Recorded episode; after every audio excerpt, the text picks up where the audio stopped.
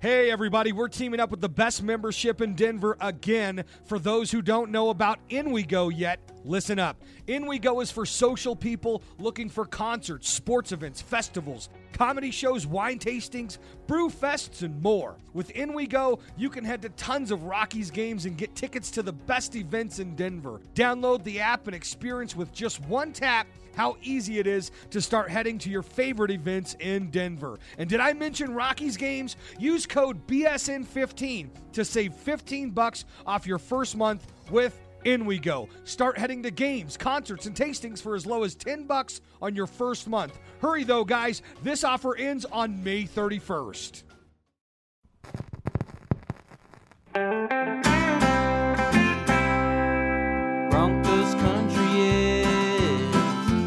Sitting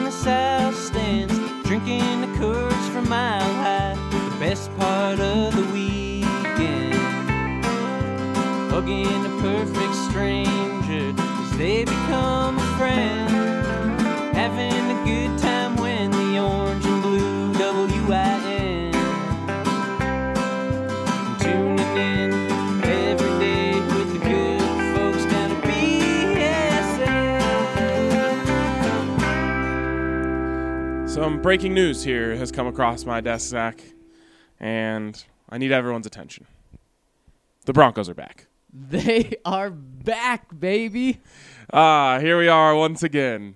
The Broncos are back once again, as they seemingly always are. But today, a full practice, viewable by Zach and I. That is a beautiful thing. Oh man, I cannot wait to see uninterrupted football and Joe Flacco, then Drew Lock, see what Bryce Callahan looks like. He's going to be back on the field. See what Kareem Jackson at safety looks like. Get to see all these pieces for the first time on the field for an entire practice. It's really nice. It is really nice, and uh, it comes at a perfect time.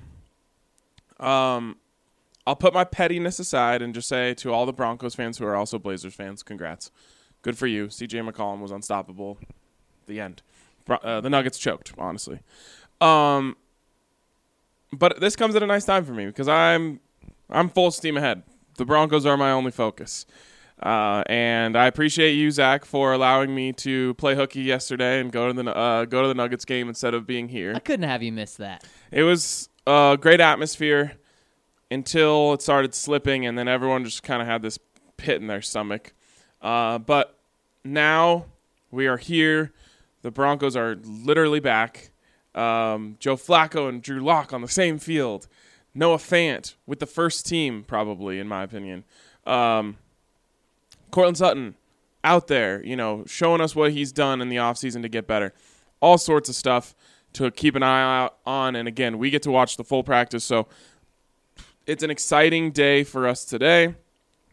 But before we get too far ahead of ourselves, Zach, why don't you just tell us a little bit about uh, yesterday, and I'll kind of chime in with some things I saw on Saturday since we haven't talked to people since before that practice. Ryan, taking a step back and just looking at all of rookie minicamp, my biggest takeaway is you, the listener, you, Ryan, me, everyone out there can be confident at the initial impression that this is another promising rookie class. Everything that we saw this weekend leads me to believe that. I didn't see all these guys look great on Friday like we reported on Saturday morning, and then just saw a huge drop off on Saturday and Sunday. Now, saying this, I understand they're going against air, and I think it's important that you guys realize that as well um, in, in the portions that we were able to watch. And there's still going to be a rookie learning curve. But last year, John hit on the draft with, with many players, and it seems like he's done it again, specifically the first three guys. And really, the, the guys that are going to help this year,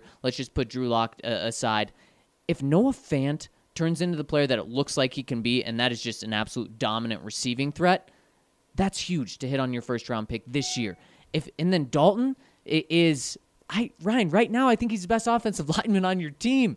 If he turns into that and continues to play like that, man, that's huge right there. Then really this year, anything else from Drew Lock uh, to Justin Hollins to Dre'Mont Jones is just a cherry on top. And right now, the initial impression looks great. It does look great, and as always, I'm going to want to focus on Drew Lock, and I want to turn back a little bit to a quote from Rich Scangarello on Saturday. Because we already know that Drew Lock is a master of saying the right things. And so maybe we have to be a little bit careful. I also think he, he's going to do all the right things as well, but just not to be fooled because he's just he just knows exactly what to say every time. Um, but he came out on Friday after the practice and said I struggled with the play calls. That was the one thing that tripped me up. Uh, it's a mouthful. Going up there and rattling off 14 words in a row and telling everyone what to do is not easy, and it's not something that he hadn't done, uh, at least a lot, until Friday. Well, he told us he's going to go into his hotel room, look himself in the mirror, rattle off play calls for three and a half hours. Do I think he did it for three and a half hours? Probably not. no one, no one can do that. Um, but I, he worked. He went on. He went in, and I can only presume he worked on it because when Rich Scangarello came out the next day, he said, "Yeah, you know, this is one of the hard." He said one of the hardest things to do in the world, which again, just feel like we should make it easier. But I, I digress. I digress on that part. Uh, he said it's one of the hardest things to do in the world, and it's the thing. It's one of the things that all of the greats can do. And he said, and I said, well, did he improve from Friday to Saturday? And he said, yes. He still has a long way to go, but he probably realized yesterday that if he wants to be great, he needs to be great at that, and he was up to the challenge. And that is such good news. Ryan, we just had a conversation with Jim Saccomano, the Broncos legend here, and he said, By the way, if you don't know who that was, he was he is uh, essentially the head of PR before Patrick Smyth, who did it now for a long, long time. I mean, he is the Denver Bron- Anything that happened here, he knows about it and can tell you a fantastic story. Our game stories, everything we do from the game, are done from the Jim Saccomano press box. exactly. so that's uh, that's all you need to know. And one of the things that, that he said was, you can always write about the quarterbacks. The storyline is always the quarterback. So I, I, I try to do the heavy lifting around here, you know, talking about Dalton Risner, Noah Fant, but come on. Yeah, Drew Lock, and, and that's what our eyes are going to be on today. But with what Rich Scangarello said, he built on that, and he said he said five or six different things when asked directly about Drew, when not not asked directly about Drew, and what they all tied together uh, about Drew was he's got it up here, Ryan. He's got it in the head. He directly said it. He said he has the mind for it. And then he just said some other things about, you know, he's doing the extra work, he's studying, he's doing this, he's learning like like you showed. That's so different than than uh, not every quarterback that's been through this door, but that the one the the one that people want to point to and say he had all the physical traits, and that's Paxton Lynch. That should be the last time that we mention those two in the same sentence. it won't be. It should be. It's such an easy. Compa- it's so easy to just to just build up Drew Lock while pushing down Paxton Lynch, though. And that's but that but that's why any comparison sh- should just be put to the side. Drew Lock's already got it. We never heard any of that. We never pushed that fluff about Pax on you guys because we didn't hear it, we didn't see it, nothing like that. But Drew Lock's got it in the head. Yeah, no one ever says like Paxton is locked in in between the ears. Ex- exactly. No one ever said that. No. And so we've we knew Drew Lock had the physical skills. We saw it uh, in January at the Senior Bowl. We saw it at the Combine. We saw it at his uh, senior or his pro, Pro day, day. Uh, and we knew he had that. You and I also knew that he had a lot of the traits, mental traits, and that's why I felt comfortable him being my number one quarterback is because I thought he had that. Confirmed this weekend, and what is that? Ninety percent of the game right there, mental, and he has the other ten percent. So it's only can be trending up. You can only be optimistic. One other great thing from this weekend: no injuries. Uh, the Broncos made it through without anyone getting hurt, which is really item number one uh, for any rookie minicamp. And as we head into today's uh, mini uh, OTA, I'll touch wood here, um, but that's another huge thing. And I love that they were able to get the work on the field.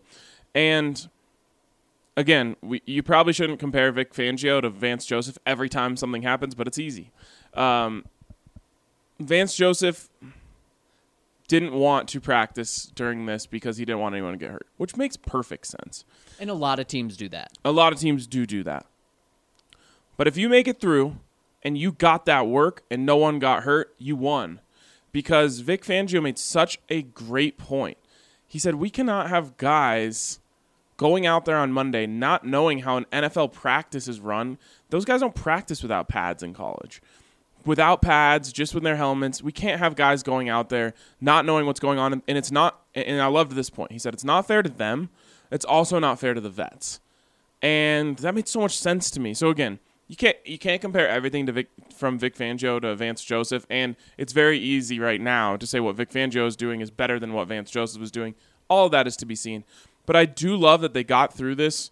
All of those guys are not going to be swimming and their heads on a you know uh, just spinning around like a top today, uh, because now they know how it's done. They know how to transition from one drill to the next. As simple as that is, it's nice for them to know instead of just to be looking around uh, at a veteran trying to follow him around all day. Also, are you going to get into football shape from Friday to Monday? No. So if if something was going to happen, it's going to happen on Friday. It's going to happen on Monday, most likely. Uh, the Broncos made it through the first three days, and that's good. Also, Ryan, with that, because so many teams do the orientation and not the mini camp, whereas they don't get on the field, uh, the Broncos got to bring in a lot more tryout players. They brought in 20 tryout players because other teams weren't bringing in tryout players because you don't bring tryout players in if you're just doing an orientation. What are you going to learn about a guy, how he sits in a meeting room?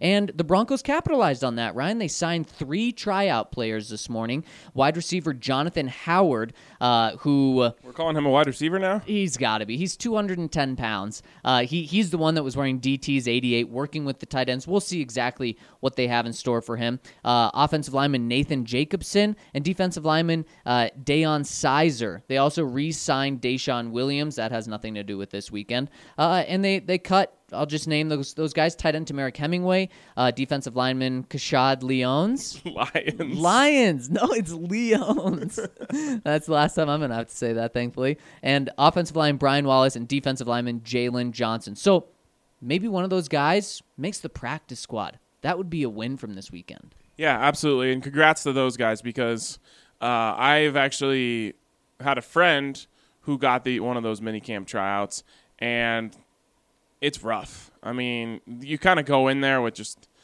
a prayer, and you, you know you're checking in with your family after every day, saying, "I think I did okay, but I don't really know," and I got yelled at, and and this and that. Uh, but I'm sure to get that call that in three days you earned your keep and got a spot, and now your chance.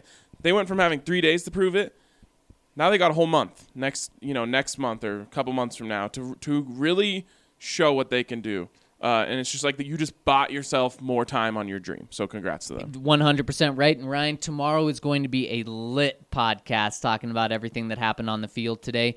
One thing we won't be talking about or we won't see today is Chris Harris Jr. He will not report to the start of OTAs. Not a surprise to you and I, but it became official this weekend. And there's been a little development in what's gone on there. John Elway has spoken with Chris Harris Jr.'s agent. Apparently, uh, Fred Lyles, Chris's agent, has said, uh, ha- has reiterated the last time they spoke that Chris wants $15 million or more per season, and that that he maintains that that's his request. Uh, John Elway is expected to make a counter offer this weekend uh, in terms of uh, a, a contract that he wants Chris to have. Not expected to be $15 million per year. No one really knows what that number is. what would you what would your offer be if you're john your first initial offering I was thinking about the three for 27 that we've talked about. If you do that, that may be the end of negotiations. That may be that may be a slap in the face. But you also want to leave yourself some wiggle room. Mm-hmm. What's not a slap in the face, though, it- not a huge slap in the face, not enough to, and not a punch in the face, I, I should say, is $11.1 million per year. Make him just the highest paid cornerback on the team. Give him uh, what would end up being the biggest contract for a 30 plus year old cornerback in the league. Uh, I guess if he signs it now, it technically wouldn't be since he's 29 years old. But that wouldn't be a slap in the face. I don't think that would end negotiations. I, I'm just afraid that $9 million, Chris would say, nope, I'm out of here. Also, really quick in, in that, uh, it came out in the report from Mike Klis that said the Broncos will not be trading Chris. So, what would your offer be? So there's two options here, in my opinion, for John Elway, and you just kind of covered one of them, which is throw out a low ball. Um, everyone knows that the initial offer is going to be too high from one side, too low from the other. So if Chris gets his feelings hurt on that, it's weak in my opinion. Um, but so so to me, it's nine. That is the starting point. There's one other option here, and I wouldn't be surprised if John Elway exercised it. You throw down a number and say, This is it. This is the only offer we are giving you. Take it or leave it. And that could be 11.1. If you offer 11.1, you say, Here you go. That's our offer. Don't call me back unless you're saying yes or no. Hmm. And realistically, maybe, maybe it's 11 and a half, but that makes sense. And that, that, I, I could see John Elway doing that. That would be a very John Elway move. Look, Chris, I'm not, I'm not going back and forth. I'm going to show you the respect that you're, you're, I value you more than anyone on the defense except for Von Miller. And uh, here's all this guaranteed money, but don't mess with me again. And here's some uh, elevators. We'll, we'll incentivize it too. You can get to 15. You got to be an all pro. We got to make the playoffs. This and that, this and that, and, and you'll make your 15 million. But this is the offer. Take it or leave it. Do not call me back with a counter. I'll tell you no before you even get it out of your mouth. Is there any reason for John's counter this week to be more than 11 and a half? What regardless of which side he takes. No, no. Again, 11 and a half to me is being generous because John Elway holds all the leverage power other than Chris saying he's not going to play. And if he's if he's going to do that, the Broncos can play that game right back with him, franchise tag him next year. So there's it's a bad place for him to be in. If he was on the franchise tag right now and said I'm not going to play, well then the Broncos are in more of a precarious position. Mm-hmm. But he still has a whole year on his contract, and then the Broncos could franchise tag him after that. So to me, if John Elway wants, he can honestly say nine nine. Three for twenty seven, final offer. Don't call me back unless it's yes or no. He really has the power to do He that. could. Um, it's it's more risky in that situation because I do think you could put Chris in like a I'm demanding a trade situation. I don't want to hear any other offers. Trade me or else. Yeah. Um, but but John could do that. He really could. And so to me, if you call him and say 11 and a half final offer, Chris should take that one. And two, John is basically saying like, here's I'm I'm doing this for you because you're a legend. Exactly. And uh, you you wonder if Chris is going to take that into consideration that he still does have 1 year left on his contract and that hurts his negotiating power. How ca- can also at 30 years old can he really get to 15 plus and who is it uh, with the Dolphins that signed their contract on Friday? The cornerback with the Oh, Dolphins. Xavier Howard. Xavier Howard. Chris is pointing to that and saying, "Look, this guy's got one Pro Bowl. I've had four Pro Bowls. Should have like seven Pro Bowls. Pay me." And John's gonna say, "Yeah, next time you step on that field in a game, you're gonna be 30 years old."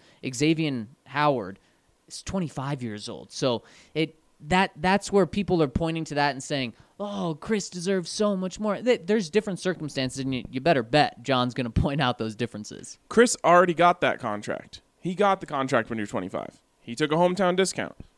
He can regret that. Uh, However he feels about that, I don't know. But that con- this is not those two things are not comparable. That is his prime. Xavier Howard is going into his prime.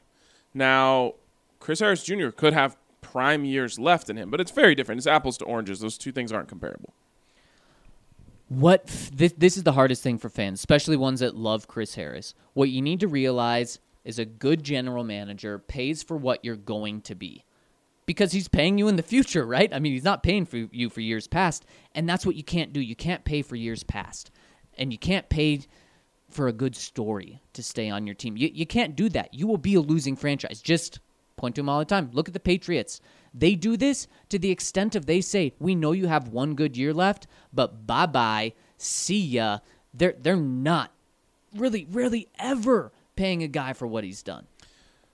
What did you think? And this will be my last question on this topic. What did you think of Ed Donatell? Just slipping in some optimism. I think it's going to unfold in a good way sooner rather than later. That's what Ed said. Um, I was told by someone that Ed may be a little misinformed. Wow. I don't think he would. Uh, I don't know. I don't think he would have just let that slip out of nowhere. I think he's he's the defensive coordinator, so I think he's had conversations with uh, with Coach Fangio, maybe with John as well, saying, "Hey, should I be planning my defense with or without Chris Harris Jr. Just kind of give me an idea here. Right. And What if, what if, what if John just said, "Yeah, he's under contract. Of course you should." that's weak from John. This is, he's not talking to a reporter. But that's what that's probably how John feels about this. Is look, buddy, I understand if you want to miss OTAs, but when the season comes around, you're under contract. Yeah, I guess I guess what that could be what what what they told him, and that could be part of what he's saying. That situation is going to unfold in a good way, which means Chris Harris Jr. will be in his defense. He doesn't care how or when or why. Or maybe what John's told everyone on the staff is, look, I've been talking to Chris's agent. They they gave me a, a contract. I'm going to give him a counter counter offer this week, and it's a final deal. And maybe that's why he thinks is because John's told everyone, you know, uh, I'm going to give them one offer this week, and maybe Ed's saying, okay, he's going to accept it, and he'll be back next week. And honestly, that would be good for the Broncos to know sooner than later. Throw out an offer, say this is our final offer, take it or leave it, and put a put an ultimatum on it. For all I care, say this offer is good until Monday, May twentieth. Let me know. Otherwise, you're playing on the final year. Otherwise, we're not giving you another offer. Mhm. Could you be mad at, at them for doing that? No, it, I think it's the smartest thing to do because you know what? If Chris Harris Jr. wants to come back and say, "I demand to be traded," then at least you know. Then at least you have all of OTAs and and veteran minicamp and all that stuff to plan for life without Chris Harris Jr. Exactly. Because if it drags on until the middle of training camp and then some reason they split apart at the last minute and you were all this time, like Donatell told us essentially, he's counting on Chris Harris Jr. to be here, and all of a sudden you're forced to trade him, that could change things. I always talk about it. it's more painful when you counted on it than if you knew it wasn't there at all. It's exactly right. All right, Zach, uh, let's take a break here, and when we come back, we got plenty of questions from over the weekend to get to. The Greg Mastriona golf courses at Hyland Hills offer something for everyone. With a championship 18 hole golf course, the regulation 9 hole blue course, and two par threes, golfers of all skill levels will find exactly what they're looking for. There's a lot of opportunities for families to enjoy the game of golf together here we do have multiple courses, all different skill levels. So it's a great place to teach and develop. Really a good way for families to, you know, grow their skills and enjoy the game together. That was Alan Brown. He's the director of golf over at Hyland Hills. If you're busy at work all day, don't worry. At Hyland Hills, it's never too late to start a round of golf. Well, Hyland Hills has a fantastic pay for what you play program. It is designed for the player to play after 4 o'clock or 5 o'clock in the evening. And you check in. You play as many holes as you can until dark, and then you come into the pro shop and we give you a rain check for any holes you don't finish. We also do a really fun event, Glow Golf, on our par 3 golf course. One time a month, $25, no cart, but we give you glow balls it's a fantastic way to have some fun with friends and get out and enjoy the nighttime in the summertime here in Colorado. To learn more and book a tea time, head over to golfhylandhills.com today or call them at 303 428 6526. To the BSN Broncos podcast presented by Lixinol, RK and Zach here on a Monday in the Mile High City, and the Broncos are back. It is the first day of OTAs, which confuses everyone because everyone thinks OTA starts when the players were working out. No one really knows what's happening, but this is OTAs. Exactly. And what that means, Ryan, is real football practice without pads. It's it's the closest thing we get this off season. All right, so let's hop into the questions here. I'm sure there'll be plenty of questions coming out from tomorrow, and of course, we'll have an observations piece coming out today. Um, we had three over the weekend, all by Zach, all very good. Just as much as we could give you from 30 minutes. much more detail coming today, uh, and this will be an exciting one. But let's start here with the questions. The first one's from Aquaman. He says, "Which undrafted free agent do you think has the best chance to be Denver's typical UDFA superstar?"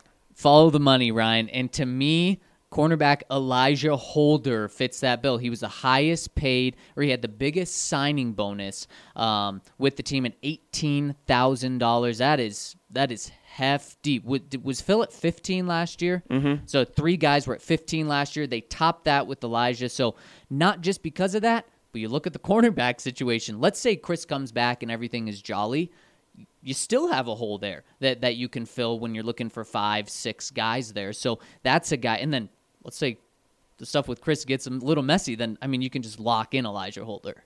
Yeah, that's very true. Um, he could be a placeholder Ah. for Chris Harris Jr. I was trying to think of some sort of like biblical reference there with Elijah, but I'm not nearly uh, educated enough for a reference of that sort. for me, the guy is Malik Reed, who I believe is just behind Elijah in terms of the signing bonus. Yep. But I'm not even that concerned with that as I am with the opportunity that's available. Look, it's Von Miller and Bradley Chubb. End list. Um, Jeff Holland still has a lot to prove in this league. Although somehow he hangs out with Quavo like every weekend. I don't know how they're boys already, but he's like living the famous life. I don't, if you don't know who Quavo is, Google it. Um, I'll be needing to do that. are you sure? Really? Really? Yep. he is in Migos. Oh, Do you know course. who they are? Um, not until what was it? Akeem made the reference on Twitter last year. Yes. I had no, I had no idea what he was talking about. Oh man. Anyways, somehow Jeff Holland hangs out with like the main guy in in that group every weekend. Um, but anyways, he has a lot to prove in this league. Dakota Watson is gonna make the team, but it's it it's not gonna be. He has no guarantees to be the third guy. He could be the fourth guy, special teams, et cetera, et cetera. There's a lot of room. And Malik Reed, if he is the guy that I think he is, could honestly become the number three outside backer on this team. Now, Justin Hollins is this interesting piece that I don't even know. I don't even know how we're going to do this with him. But I think the Broncos end up saving a roster spot because of him. So maybe they only keep three outside guys. Maybe they only keep three inside guys. Um, and he just is kind of a rover there that works for both, and it makes them feel good. But Malik Reed, a massive opportunity for him to really excel and take this thing by the horns. He would have been my number two. So I agree. Next one coming in from Brian. He says, "Did Xavier Howard signing signing that massive forty-six million dollar guaranteed contract affect our chances of signing Chris Harris Jr.? Also, I'm in agreement. No more blood talk. We're starting to sound like vampires, aka the New England Patriots. So I actually saw a number that it was fifty-one million guaranteed, or maybe it's fifty-one over the first three years." That's 17 million a year. Or in this case, you know, it's over 15 million a year. It is Chris can't be chasing that. If he is, I don't know what to tell him because he's not getting it. He's not getting it here, and he and here is the only place where he can get contracts. Yep. So he can't be chasing that. I don't think it has any effect. Um, I think his agent and Chris can pretend like it does as like a, a first step in the negotiation process. And John Elway is just going to say, "Come on, don't don't BS me. You can't BS a BSer." uh, next one here is from Adjuthans. He says, "Not trying to piss in everyone's Cheerios here, but here's some chatter to help pass the off-season grind." And this is he has a dark look on it. I don't I disagree with many of his points, but I'll I'll go through his dark look on here. He's saying, "How are we compared to last season?" And he's going through each category here. Coaching. He says better, but new system and inexperienced on offense may take a year or so to push for this season. That is the you can have that take. That's It's very a- realistic It's not a bad take, Yep. but it is the um, devil's advocate darker look on things. Sure. It's going to take a year for everything to get in place, which is it's okay to have that take. Um, he says backfield is a push. Can't wait to see 30 again. Can't disagree with that. Here's where I disagree the most. He says QB is a push. Joe Flacco is past his prime. Don't play. Not good enough here. Hope I'm wrong, but I'm not. You you can actually agree with all of the things he said except for the push part. I under no circumstances do I agree with Joe Flacco and Case Keenum being a push. No, and if you just look since 2014, when Joe Flacco hasn't been as good as he was in 2014, he's still been better than what Case Keenum was last year. marginally. But again, Case Keenum's everyone wants to compare Joe Flacco and Case Keenum's stats. Uh, and what they do when they do that is bring in that one year for Case Keenum, which was a fluke. We know for a fact now that that was a fluke. Uh, we we had hoped it wasn't. We know it was now. So if you take out that year from Case Keenum, which I'm not a big fan on taking away someone's greatest accomplishments, but just for this sake of this exercise, if you take away that, he's much below Joe Flacco in all those areas. So I strongly, strongly disagree with that being a push. Um, I strongly agree with him saying it's not good enough in Denver. We already know nothing's good enough in Denver. No, exactly right. Tight ends, he says, young but better. We got Fant. Hopefully, Butt stays healthy. Yeah, can't disagree with that. Should be significantly better in terms of a receiving threat. Wide receivers worse. Emmanuel Sanders only or one year older, injury recovery, lost DT. Sutton and youngsters will still need development plus the new system. Uh, a lot of things about this are right. I guess it just comes down to Sutton, uh, really, in my mind. Can Sutton be more productive this year, Zach, than Demaryius Thomas was last year? Yes, I think so he too. can be. And so Not as certain though. it's not certain. Um, so I'd say right now we are at a wait and see. You can say you can get away with saying worse though here. Yep. I'm not going to challenge you, but one thing I would keep in mind is DT last year was not DT. Yeah. He was a step back. So can Sutton be as productive as he was last year? Maybe. Right. Goes on. Offensive line, better. Improvements made. May take time, though. Defensive line, and I agree.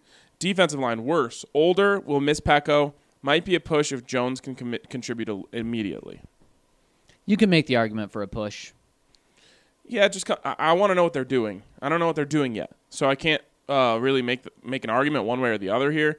I think they will miss Peko. He was a, a stalwart in there. Uh, outside linebacker, he says they're worse. Lost Shane and Shaq. Depth won't be as good. Bradley Chubb takes a step up though. Yeah, and you didn't get much from either of those guys You last year. You got count- nothing from Shane Ray. So You didn't count on him either. you got zero, absolutely zero from Shane Ray. Yeah. So he can't be con- he can't uh, be included in this argument. I know his name is bigger than Dekoda Watson, Jeff Holland, or Malik Reed or Justin Hollins. His name was bigger, but pretty much all they have to do is get on the field and and take human breaths, and they've done more than Shane Ray did last year. Bradley Chubb should take a big enough step, and Von Miller as well, with the system that they're in, to kind of counter losing Shaq. So it should be a push. Yeah, I mean, people talk about taking a year. Defensive systems, there's a weird thing about this where defensive systems oftentimes have more success in their first year than any other year because offenses haven't seen that with those personnel. Wade Phillips is the perfect example. You go look at Wade Phillips' first year everywhere he goes. Um, Fangio is a little different. For him, it's taken longer. We'll find out, but people are not going to have seen the looks with Von Miller that are going to be out there this year. That could be really good news for him. Inside linebacker, he says push, but we still aren't good enough here in terms of covering the tight end.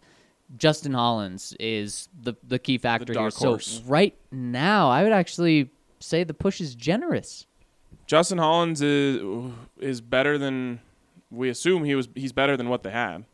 Better than Brandon was- Marshall, who wasn't healthy. Brandon that's Marshall was terrible. that's where you year. have to weigh it. Yeah. Secondary, he says better if only if we keep Chris Harris Jr. and make him happy. If Chris is here, the secondary is leaps and bounds better. Who would you rather have?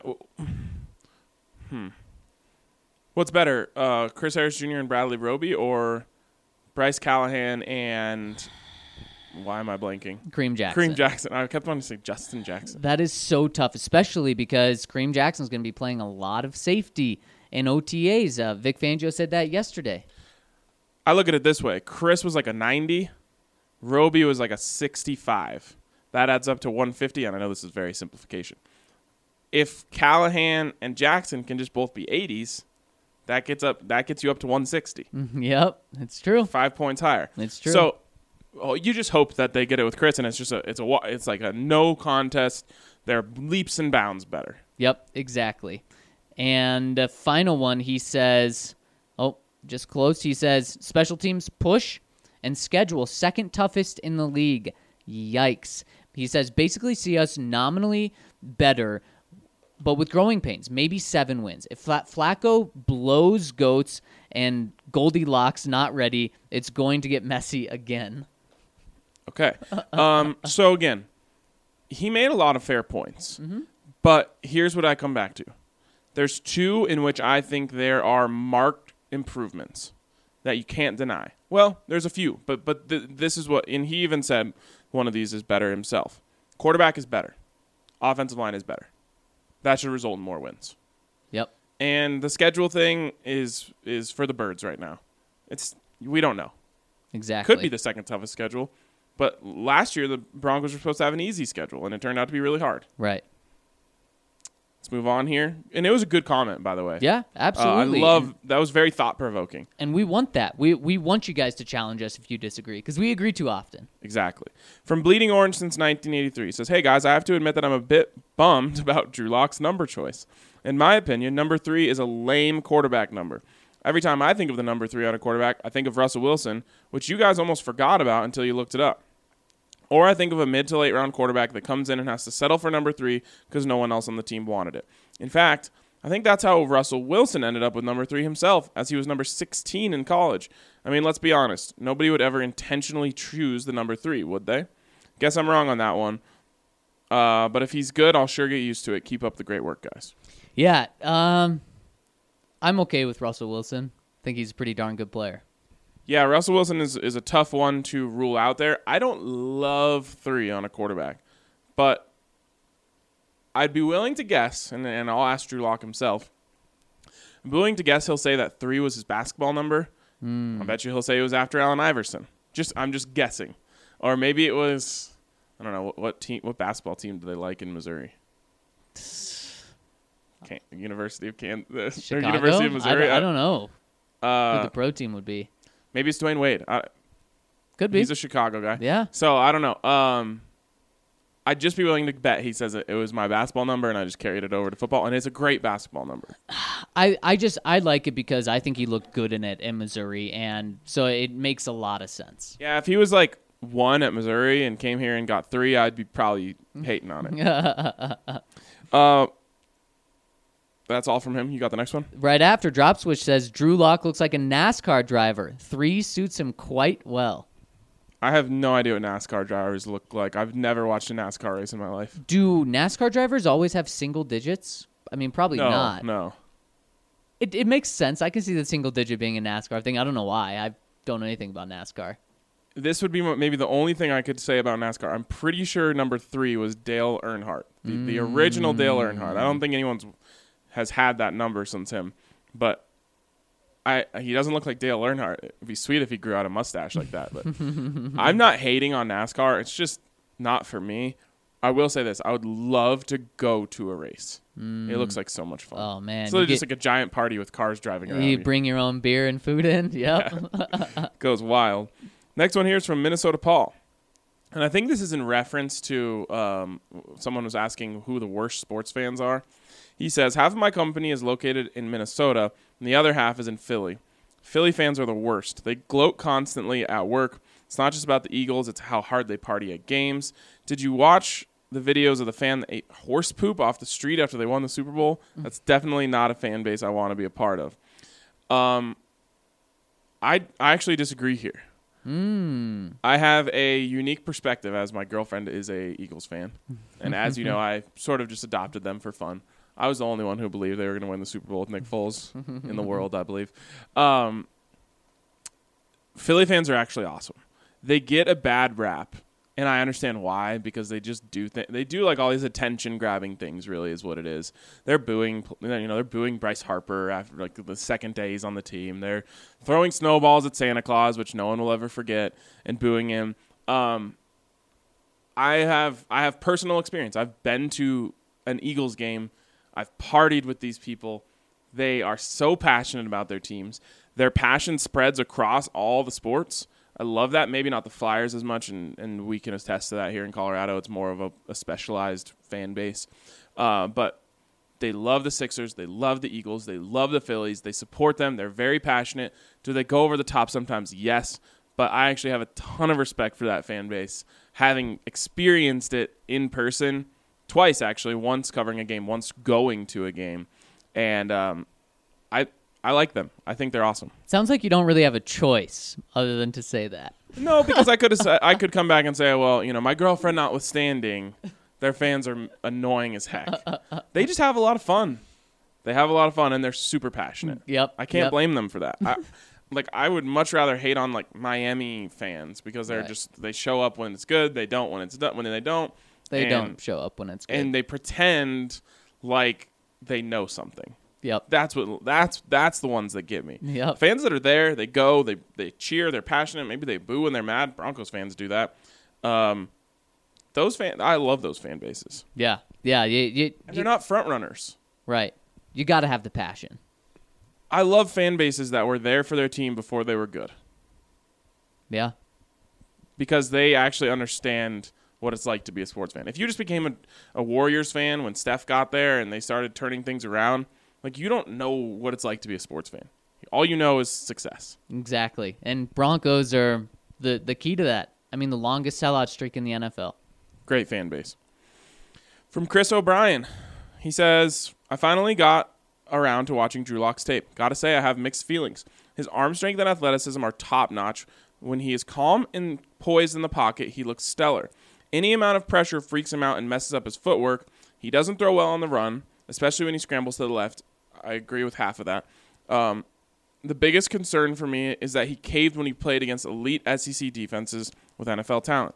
2018, he threw one touchdown and three interceptions combined against Bama, Georgia, and Kentucky's defenses. On the other hand, I was more encouraged by his 2017 tape when he threw nine touchdowns and three interceptions against Georgia, Auburn, and Florida's defenses under a different offensive coordinator. His Senior Bowl tape was also very encouraging as he was coached by NFL coaching and playing alongside NFL talent. He he also didn't have to make up for his inferior team in the Senior Bowl. Lock's high upside is definitely there, but he's far from a sure thing. What current player would you say his ceiling compares to? What about his floor? I think he has the upside of Aaron Rodgers, but has the floor of a guy like Jameis Winston.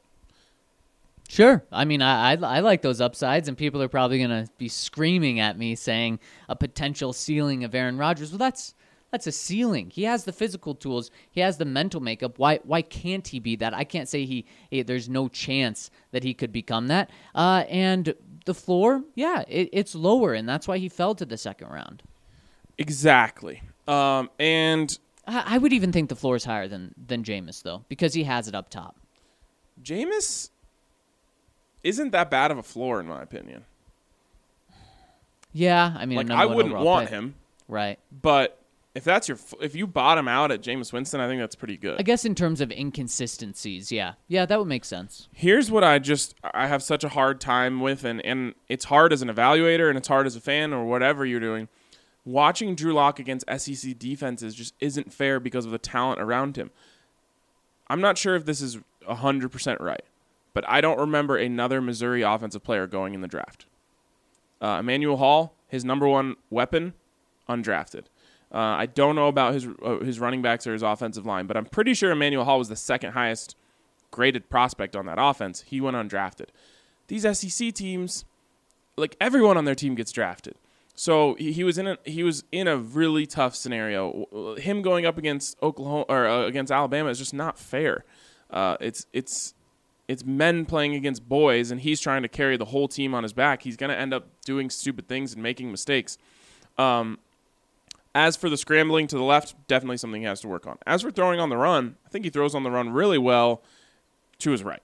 He just has to work on it to his left. He has to work on it to his left, and also that's an easy thing for Rich Scangarello to not put him in that position often. I have so much faith in Rich Scangarello. My faith in Rich Scangarello is, is maybe too much, but just I just there's something about him. Yep. He he carries something that just fires me up. It just works. Like I'm just like this guy's going to be a head coach very soon. He will be. Yep. Especially, I mean, could be after this year. All right, let's take another break here, and when we come back, we will finish the rest of the questions on the BSN Broncos podcast. What's up, guys? Ryan Koenigsberg here, and I got to tell you about the Blake Street Tavern. It's my favorite sports bar in town, as evidenced by the fact that we had our fantasy draft there. It's where I watched Super Bowl 48. It's where I watched CU win a Pac 12 basketball championship back in the day. Uh, it's the place to be for any sporting event. It's the biggest bar in town. I always joke you could land a 747 in there. It was named the National Sports Bar of the Year in 2017 by Nightclub and Bar Magazine. It wins Best Sports Bar in Denver seemingly every year from Westword. Anyone else that's voting, it's the place to be. Uh, they've got great specials, and the food is out of this world. I recommend the nachos, the green chili fries, uh, the buffalo chicken wrap. You name it, they've got it. And the location is perfect, just two blocks north of Coors Field, and they have parking. So go check out the Blake Street Tavern. Final segment here BSN Broncos podcast. RK and Zach, Broncos back. Let's get to the rest of the questions. Next one coming in from Aaron, the OG MVP. He says, Hey, I know you didn't mean to pass over my second question on Thursday's pod about returners, so here it is again. Is, is there anyone on the roster that we should look forward to in the return game? I know Hamilton did some punt returns, and I don't think Lindsey will be a returner. Booker Booker doesn't excite me, and I would have liked to see Langley do something on kick returns if he if he is in one of those spots. So, is there anything to be excited for in the return game? Should we just be happy with possessing the ball? Angry face Isaiah McKenzie. Yesterday, um, Tom McMahon was asked, "Who are the returners?" He said, "Everyone's in play," and Dalton Risner, kick and- returner. Oh, deadly. And he said that the two areas that he was very disappointed in special teams were was punt return and kick return. So he wants an improvement. I mean, he was so hard on himself. Uh, your answers are Devontae Booker, Brendan Langley, or, and here's the big or, one of these little guys uh, who came in as an undrafted free agent.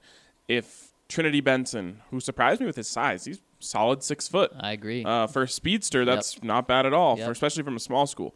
You've got Kelvin McKnight. Um, there's a bunch of these little guys who could maybe show enough as a receiver and a lot as a returner and make the team in that regard. exactly. I mean, you pointed it to it. Trinity Benson, Kelvin McKnight, make the team as a returner, guys. I think there's a couple other guys. I'm just forgetting their names. Won't happen for long. Uh, from Polish Filipino. Hey fellas, I've had a I've had to do a lot of Elway defending to my friends over the past year. He definitely deserves some criticism, but I truly believe he's done a lot more good than bad in his time as the Broncos GM, and I'll continue to defend him. If you're familiar with other GMs around the league, I'd be interested in hearing you discuss other how other GMs have done in the same period that Elway has been in his current position. Can only think of three or four that you can argue have been better than Elway. Well, Polish Filipino. Um, last year, at, at a point in the season, I, I don't remember if it was to week 17. That's why I don't want to say through the end of last year. Under John Elway's tenure, the Broncos were second or third, still in like every major category of wins, win percentage, playoff appearances, division titles even after the atrocious two years that they had and the disappointing year after the Super Bowl. They were still that good. The one team that was above them in every single category was the New England Patriots. Uh, I think he may have had the Chiefs sprinkled in here or there, uh, and there may have been one or two teams, but the Broncos are top five in everything still. So, you know, without diving into specific GMs, that just shows you that you're 100% right. And if you were to tell a Broncos fan, okay, in a seven year period, you get, or eight years, whatever it is, you get a Super Bowl, two Super Bowl appearances, Five division titles. five division titles. Oh, and however you want to do it, sprinkle in two losing seasons and a nine and seven season where you lose or, or where you don't make the playoffs. You are unrealistic, crazy, and uh, yeah, both of those. If you say you're not going to take that, If you don't take that, you can't enjoy sports. yeah, exactly. Like it- it's just a miserable experience for you all the way through because no teams put up runs like that consistently. Exactly. Um, here's what here's the thing, Polish Filipino. Don't waste your time. People who don't like Elway are just going to say, well, if you take away Peyton Manning, X, Y, and Z. People who do like Elway are going to say, you can't take away Peyton Manning. That's his greatest achievement. And you'll just go back and forth forever, and nothing will ever get solved. Look, Drew Lock has the the uh, uh, the opportunity to alter all of that. Mm-hmm. All right, from Tokyo Bronco. I woke up early this morning. It's Saturday here, and I was lucky enough to catch the post minicamp interviews live on the Broncos Stream app. It put the biggest smile on my face hearing our BSN team, Zach and Ryan, asking great questions. Hmm. Not only that, but you two are right up in front, making sure they learn your faces. If you're listening right now and don't have a subscription, I want to take the time now to say that Zach and Ryan's dedication to reporting in depth information day to day about the team is well worth supporting. After watching the live stream and hearing and seeing you two, I'm very proud to be a part of the BSN family. Man, that is so cool. You're giving me feels, man. That is so cool, Tokyo Bronco. I love that you guys um, can hear us. Like, if we Yeah. didn't do this podcast every day, they wouldn't know it was us. Yeah. Um, I also was warned the other day that there's a that they just keep that thing rolling in between the interviews. So you got to be careful what you say when you're standing right up next to that mic. Maybe Tokyo Bronco can inform us of what we said. I didn't say anything. I was just I was just warned. Just so you know, you know, thousands of people can hear you right now next to that mic. Uh, anyways, he says my question is this: the one thing I keep coming back to in regards to Drew Lock is that he wasn't chosen by the Patriots at 32. And I even thought the Eagles could have made a run at him with number 22 in an effort to get a better backup option to Wentz in case he got hurt. Why do you think these teams passed up on him in the first round? Furthermore, why did the Raiders do that weird pick trade dance in the second round instead of taking Lock? Wasn't Gruden his coach at the Senior Bowl? And if I'm not mistaken, he said good things about Lock. Still love the pick, and I'm excited that Lock was able to join join the Broncos. Just curious, I guess. Go Broncos and go Zach and Ryan. and go Tokyo Bronco. In terms of the Raiders, Ryan, does anyone know what they were doing all of the draft? Does anyone know what they're doing ever? No. I mean, I so I don't know how to justify that. It blows my mind, baffles me. I think they're waiting to get their guy right before they move to Vegas, so they can't be so that the shine can't wear off before they get there. Mm, they don't want a Josh Rosen situation. Right, exactly. The Eagles doesn't make sense to use a first round pick on a backup. You you can't do that when when you're that team. I would have bet thousands of dollars on the, the Eagles not uh, picking up Drew Lock. and the Patriots. By the way, stop counting out my guy Wentz. He's a star. Just wait. Eagles fan over here. Uh, in the Patriots, I know they drafted Jimmy Garoppolo. but What that was in the third round. It doesn't make sense. They're in win now mode. It doesn't make sense for them to to do that. And I think Bill's telling you that he believes Tom's going to play long enough that they're just both going to hang him up at the same time. So why would Bill hurt himself by getting a guy that's not going to play until he's gone? And I also think they just identified Stidham and said, that's our guy. Yep. Uh, we're going to get him. He's going to be the next Jimmy G. All right, next one here is from Chris O'Brien again. He says, I'm not sure how many of us in the BSN community are for sport Denver fans, but for those of us that are, BSN is the bomb. I pay essentially 875 per year per team or 73 cents per month per team. You just can't beat it. Can't uh, agree with that more. Even if you're a one team fan, it's still a good deal. yep. And that, by the way, I think I've mentioned this before. That's the way we set the price. Uh, Brandon and I went back and forth on this a lot, on where we were going to set the price on these subscriptions. And I said, if there's one thing we've learned during our time at BSN is that there are a lot of people that only are a fan of one team, which I never knew that before I started working here. I just thought everyone liked all the teams. It's not true. A lot of people only like the Avalanche. A lot of people only like the Broncos. And so I said, we need to make sure that we're thinking of that fan if you're a fan of two teams, that's you just get a bonus by being a by being a BSN subscriber. You're getting a better deal really than the fans that are uh, only a fan of one team. But we did set the price with the idea of if you only like one team, this is still a very good price for you. Yeah, I totally agree. You hit it on the head. He said, "RK, your tweet about the four Denver superstars got me thinking. Did you see this? I did not. Oh, I regretted it. I tweeted out one gotta go, and it just made a poll option of Von, Nolan, Jokic, and MacKinnon. Oh wow. I couldn't believe the amount of hate I got for this. like, it wasn't true. One doesn't actually have to go. I don't know if people knew that, but people were like really mad at me for asking that question. Well, I'm shocked you put that out there. What was the answer? I should have known this. The one that won was MacKinnon. It's just because hockey has the most specialized fan base. There's Yeah. less fan. Like, I bet you if you pulled this, if you're Broncos fan number one, who is your second favorite team? I bet you the Avs would end up being in last. I would agree. Now that does not mean that the Avs don't have a lot of fans. Uh, the Avs have my second favorite fan base in Colorado, honestly. But it's just a specialized group. It's like we love hockey. There's a lot less crossover fans between the other sports and hockey. I don't know why. Hockey's an amazing sport. Everyone should love it. But that's why MacKinnon won. It's there was no right answer, and then I was like pissed that I even asked it because I was like MacKinnon shouldn't have won this, uh, uh, uh, and then I was like, wait, who should have won? I had so many Broncos fans that Von Miller was never going to lead it. All the people that brought logic to the conversation, almost all of them used Von. Like if they were like defending their pick, they're saying like Right. Von already reached the mountaintop. He's the oldest of the group, et cetera, et cetera, et cetera. Like we already got the best out of him. Yep. But because it was Broncos fans, he wasn't going to win. He actually got second though, which is kind of surprising to me. Yeah, that is. Um, I don't. I did not expect it. Jokic, last place by a long shot. wow. He got like twelve percent. Wow. Crazy. I, did, I didn't expect I that didn't either. either. No. Anyways, couldn't believe the hate I got for it. it was just a fu- I, I thought it was a thought experiment. It's not fun, Ryan. It wasn't fun, Not but a it, fun thought but it was a thought-provoking experiment. Anyways, he says we need a podcast with Brandon Spano and a representative from each of the sports to talk about the state of Denver sports. Maybe a debate on who will bring the next championship home to Denver. What do you guys think? That'd be hmm. fun. Yeah, it does sound fun. Brandon Really? leading the way. It'd be really fun. All right, next one here is from Bronco Biker. He says, Bronco Biker 5280, sorry. He says, Hey boy. Z boys. Hey boys. Long time, first time. First off, thank you so much for the military subscription. When I got the email, I squealed in an incredibly manly way. Certainly did not bounce around like an excited puppy.